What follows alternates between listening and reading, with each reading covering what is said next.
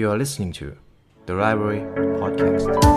ครั้งนะครับผมยินดีต้อนรับเข้าสู่ The Library Podcast ในช่วง 10 Minutes Article ครับในวันนี้ผมนำบทความดีๆมาจาก Medium.com จากคุณซินเนมกุนเนลครับ8 lessons most people learn too late in life 8 บทเรียนในชีวิตที่เรามักจะได้เรียนรู้ช้าจนเกินไปครับหลังจากที่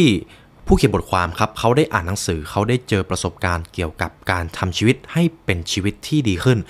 มีความสุขมากขึ้นและเขาได้มีโอกาสตีพิมพ์บทความมามากกว่า500บทความเขาเจอบทเรียนล้ำค่าที่เคยคาดหวังว่าจะได้ค้นพบก่อนหน้านี้ในชีวิตเราก็จะมีหลายๆบทเรียนครับที่เราพอเราเจอกับสถานการณ์นั้นจริงๆเราจะคิดว่าเราควรจะรู้ตั้งนานแล้วเราอยากที่จะรู้เร็วกว่านี้บางทีเราคิดว่าถ้าเรารู้เร็วกว่านี้เราจะมีชีวิตที่เปลี่ยนแปลงในทางที่ดีขึ้นมากกว่านี้ครับและผมเชื่อว่านั่นเป็นสิ่งที่สวยงามที่สุดอย่างหนึ่งเกี่ยวกับประสบการณ์ในชีวิตที่มนุษย์อย่างเราจะได้พบเจอในฐานะคนคนนึงไม่ว่าคุณผู้ฟังจะอายุเท่าไหร่มีประสบการณ์มาแล้วมากแค่ไหนล้มเหลวสำเร็จไม่ว่ายังไงครับชีวิตจะให้พอล้ำค่าแก่คุณด้วยบทเรียนใหม่ๆเสมอผมจึงได้นำ8บทเรียนในชีวิตที่ส่วนใหญ่แล้วเรามักจะได้เรียนรู้ช้าเกินไปครับนี่เป็นบทความหนึ่งที่จุดประกายความคิดและทำให้ผมได้กลับมาทบทวนตัวเองได้ดีมากๆครับบทเรียนที่1ครับ Feeling uncomfortable doesn't always mean that you are in the wrong place ครับความรู้สึกอึดอัดอาจจะไม่ได้หมายความว่าเรากำลังทำอะไรผิดผมมั่นใจว่าคุณผู้ฟังน่าจะเคยตัดสินใจในเรื่องใดเรื่องหนึ่งแล้วเราเองกลับเสียใจจนอึดอัดกับตัวเองเพียงหลังจากการตัดสินใจนั้นครับจริงๆตัวผมเองก็เจอสถานการณ์และความรู้สึกแบบนี้ค่อนข้างบ่อยผู้เขียนเขาบอกว่าสิ่งที่ยอดเยี่ยมไม่เคยเกิดขึ้นได้มาง่ายๆไม่ว่าจะเป็นงานที่มั่นคงเป้าหมายชีวิตร่างกายที่แข็งแรงหรือการเลือกที่ไม่สอดคล้องกับความคาดหวังของสังคมคุณจะรู้สึกว่ามันมักจะมีตัวเลือกที่เป็น better option ให้ชวนให้เราสับสนอึดอัดอยู่เสมอครับและในท้ายที่สุดคุณไม่สามารถแน่ใจทุกๆผลลัพธ์ว่าคุณตัดสินใจถูกหรือไม่โดยไม่ได้ลองลงมือทำดูและถ้าคุณไม่ลองคุณจะไม่มีวันรู้การหา best option อาจจะไม่ใช่สิ่งที่ดีที่สุดครับแต่การหาgood option สำหรับตัวเราเองอาจเป็นสิ่งที่เหมาะสมกับเราที่สุดเพราะโลกนี้การหาอะไรที่สมบูรณ์แบบมันขัดกับธรรมชาติของโลกนั่นเองเป็นไปได้ว่าในโลกนี้หากเราจะหาสิ่งที่มันเป็นความสมบูรณ์แบบจริงๆ perfect 100% มันไม่มีครับเพราะธรรมชาติของโลกไม่มีอะไรที่สมบูรณ์แบบบางครั้งเราเลือกที่จะตัดสินใจเราหา best option ที่ดีที่สุดสุดท้ายเราก็เสียเวลาไปกับความสับสนความวิตกกังวลว่าสิ่งที่เราเลือกมันเป็น best option หรือเปล่าซึ่งสิ่งที่เขาแนะนำมาดีมากๆครับไม่จำเป็นที่จะต้องหาตัวเลือกที่ดีที่สุดก็ได้แต่หาตัวเลือกที่มันคิดว่าเราสามารถรับมือกับมันได้ดีพอเหมาะสมกับเราครับบทเรียนที่2ครับ Investing in yourself will never disappoint you การลงทุนกับตัวเราเองคือสิ่งที่คุ้มค่าและเราจะไม่มีทางผิดหวังครับต้องยอมรับเลยครับว่าในทุกวันนี้ทุกคนบอกให้คุณลงทุนเงินของคุณเพราะระดับเงินเฟ้อที่เพิ่มขึ้นอันเนื่องมาจากการแพร่ระบาดผลกระทบจากเศรษฐกิจทำให้การลงทุนเป็นสิ่งที่จำเป็นมากขึ้นครับแต่ถ้าคุณยังเป็นมือใหม่เป็น beginner กับเกมนี้การลงทุนด้วยเงินที่ได้มาอย่างยากลำบากมันอาจจะไม่ใช่ทางเลือกที่ง่ายสำหรับใครหลายๆคนใช่ไหมครับและความจริงในโลกนี้ก็คือมีการลงทุนที่น้อยมากที่ความเสี่ยงต่ำแต่ผลตอบแทนสูงรายการลงทุนลงแรงกับการพัฒนาตัวคนใช้เวลาให้เกิดประโยชน์สูงสุดนั่นแหละคือสิ่งที่คุ้มค่าที่สุดเท่าที่มนุษย์คนหนึ่งจะเริ่มลงมือทำและเรียนรู้นั่นคือการลงทุนในตัวคุณเองครับลงทุนในเวลาและพลังงานของคุณให้เกิดประโยชน์และมีประสิทธิภาพสูงที่สุดลงทุนกับทัศนคติ mindsetด้วยการเรียนรู้ทักษะความรู้ใหม่ๆการเปลี่ยนแปลงที่เกิดขึ้นเราจะต้องหาวิธีทางรับมือกับมันให้ได้หรือจะลงทุนกับสุขภาพของคุณเองโดยใช้เวลาเคลื่อนไหวร่างกายให้มากขึ้นหรือแม้แต่การเตรียมอาหารในแต่ละวันลงทุนกับความสัมพันธ์ด้วยการใช้เวลากับคนที่ทำให้หัวใจของคุณมีแรงบันดาลใจในการทำตามเป้าหมายมากขึ้นหรือจะลงทุนกับประสบการณ์ที่คุณกลับมาแล้วจะรู้สึกตื่นเต้นทุกๆครั้งที่ได้ลงมือทำครับคุณผู้ฟังก็น่าจะเคยได้บทเรียนว่าสิ่งที่ลงทุนและคุ้มค่าที่สุดความเสี่ยงต่ำผลตอบแทนสูงก็คือการลงทุนกับตัวเราเองครับบทเรียนที่3ครับ Great things are where you want to see them สิ่งที่ยอดเยี่ยมในชีวิตขึ้นอยู่กับมุมมองของคุณครับ มีงานวิจัยหนึ่งครับที่น่าสนใจมากๆและผมเองก็ชอบที่จะทำมากๆก็คือการรู้จักขอบคุณสิ่งต่างๆในชีวิตสิ่งต่างๆที่เรายังครอบครองเรายังมีอยู่ยิ่งเรารู้จักขอบคุณกับสิ่งที่มีในชีวิตได้มากเท่าไหร่เราจะเห็นคุณค่าต่อตัวเองและสิ่งที่เรามีมากขึ้นครับการสนใจไปในสิ่งที่เราไม่มีสิ่งที่เราเคยทำผิดพลาดเราอาจจะคิดถึงมันได้ง่ายๆแต่มันจะทำให้เรารู้สึกดาวหรือรู้สึก depressed ไปกับมันในท้ายที่สุดแทนที่คุณผู้ฟังจะมองถึงแต่ความผิดพลาดลองใช้เวลาที่คุณคิดถึงเรื่องเหล่านั้นมองถึงสิ่งที่คุณมีและ enjoy ขอบคุณที่เขายังอยู่กับเราหรือสิ่งนั้นยังเป็นของเราครับ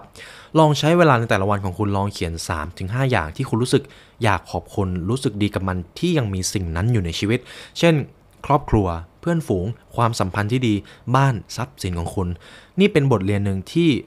เราไม่ค่อยทำกันแล้วสุดท้ายเราจะไม่ค่อยเห็นคุณค่าของสิ่งที่เรามีจนวันหนึ่งครับเราเสียสิ่งนั้นไปเราถึงรู้ว่าช่วงเวลาที่เรายังมีสิ่งนั้นอยู่มันเป็นช่วงเวลาที่เราควรจะมีความสุขกับมันมากแค่ไหนเราเพิ่งจะมารู้ก็ตอนที่เราเสียมันไปครับการทำสิ่งนี้อาจจะไม่ได้เปลี่ยนแปลงให้ชีวิตคุณผู้ฟังดีขึ้นได้ทันตาครับแต่มันจะทำให้คุณเปลี่ยนจุดโฟกัสไปมองในสิ่งที่คุณมีและคุณจะมีความสุขในชีวิตรู้สึกอยากขอบคุณสิ่งต่างๆมากขึ้นครับบทเรียนที่4ครับ Don't help someone who doesn't want your help คุณไม่จำเป็นที่จะต้องช่วยคนที่ไม่ได้ต้องการความช่วยเหลือจากคนครับการช่วยเหลือคนที่ไม่ได้ต้องการความช่วยเหลือจากคนเขาบอกว่ามันคือสิ่งหนึ่งที่เป็นความรู้สึกแย่ที่สุดในโลกคุณผู้ฟังน่าจะเคยมีความรู้สึกที่อยากจะเปลี่ยนแปลงคนที่เราเทคแคร์คนที่เรารักสุดท้ายแล้วพอกลับมาดูจริงๆเราเสียพลังงานเสียเวลาเสียความรู้สึกไปกับสิ่งนั้นครับโดยเฉพาะอย่างยิ่งหากคุณแคร์ความรู้สึกในตัวเขามากๆซึ่งบางทีลึกๆคุณอาจจะอยากเปลี่ยนแปลงเขาครับความจริงที่เราต้องยอมรับในชีวิตคือเราไม่สามารถเปลี่ยนแปลงนิสัยหรือตัวตนของคนรอบข้างได้เลยผมเคยพูดไว้ในพอดแคสต์ก่อนๆว่าหากคุณอยากจะเปลี่ยนแปลงนิสัยลึกๆของใครสักคนคุณไปเปลี่ยนโลกง่ายกว่าครับถึงคุณจะทำได้คุณก็จะเสียพลังงานและเวลาไปกับปัญหาที่ไม่ใช่ของคุณเลยแม้แต่น้อยถึงแม้ว่าคุณผู้ฟังจะรู้ว่าอีกฝ่ายจำเป็นต้องการอะไรแต่คุณก็ไม่สามารถที่จะบังคับให้เขาทำช่วงเวลาที่เขาไม่พร้อมที่จะทำเราไม่สามารถไปบังคับเขาได้ครับคุณสามารถจูงม้าไปที่แม่น้ำได้แต่คุณไม่สามารถบังคับให้ม้าตัวนั้นดื่มน้ำในแม่น้ำนั้นได้ต่อให้คุณกดหัวมันก็อาจจะเลือกที่จะไม่ดื่มได้อยู่ดีมันไม่ใช่ธุระที่เกี่ยวข้องกับชีวิตของคุณที่จะไปก้าวก่ายกับธุระของคนอื่นครับแทนที่จะบังคับให้เขาทำตามในสิ่งที่คุณปรารถนาลองเป็นตัวอย่างที่ดีให้เห็นครับเพราะตัวอย่างที่เห็นย่อมเด่นกว่าคำสอนหรือไม่คุณอาจจะลองเปลี่ยนสภาพแวดล้อมรอบๆตัวเขาซึ่งมันจะเป็นสิ่งที่ชักจูงให้เขาเลือกที่จะลงมือเปลี่ยนแปลงสิ่งนั้นเองครับบทเรียนที่5ครับ Being alone is better than being surrounded by the wrong people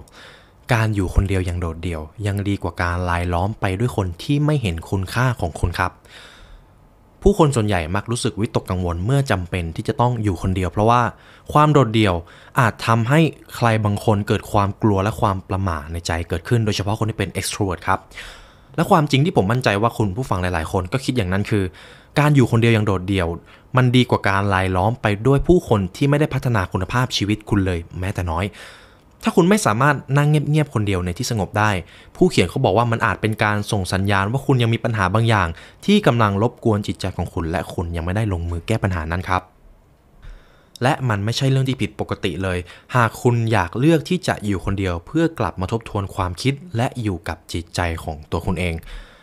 อย่างตัวผมเองช่วงเวลาที่ผมได้อยู่คนเดียวสำหรับผมมันคือช่วงเวลาที่เป็นไพร์มไทม์มันเป็นช่วงเวลาที่ดีมากๆผมชอบที่จะอยู่กับการตัดสินใจการอยู่กับความคิดของตัวเองครับและที่สำคัญผมมีความสุขกับช่วงเวลาเหล่านี้มากๆครับบทเรียนที่6ครับ you are only fighting yourself you are your biggest enemy คนที่คุณต้องต่อสู้ด้วยก็คือตัวคุณครับตัวตนของคุณคือศัตรูตัวที่ฉกาจที่สุด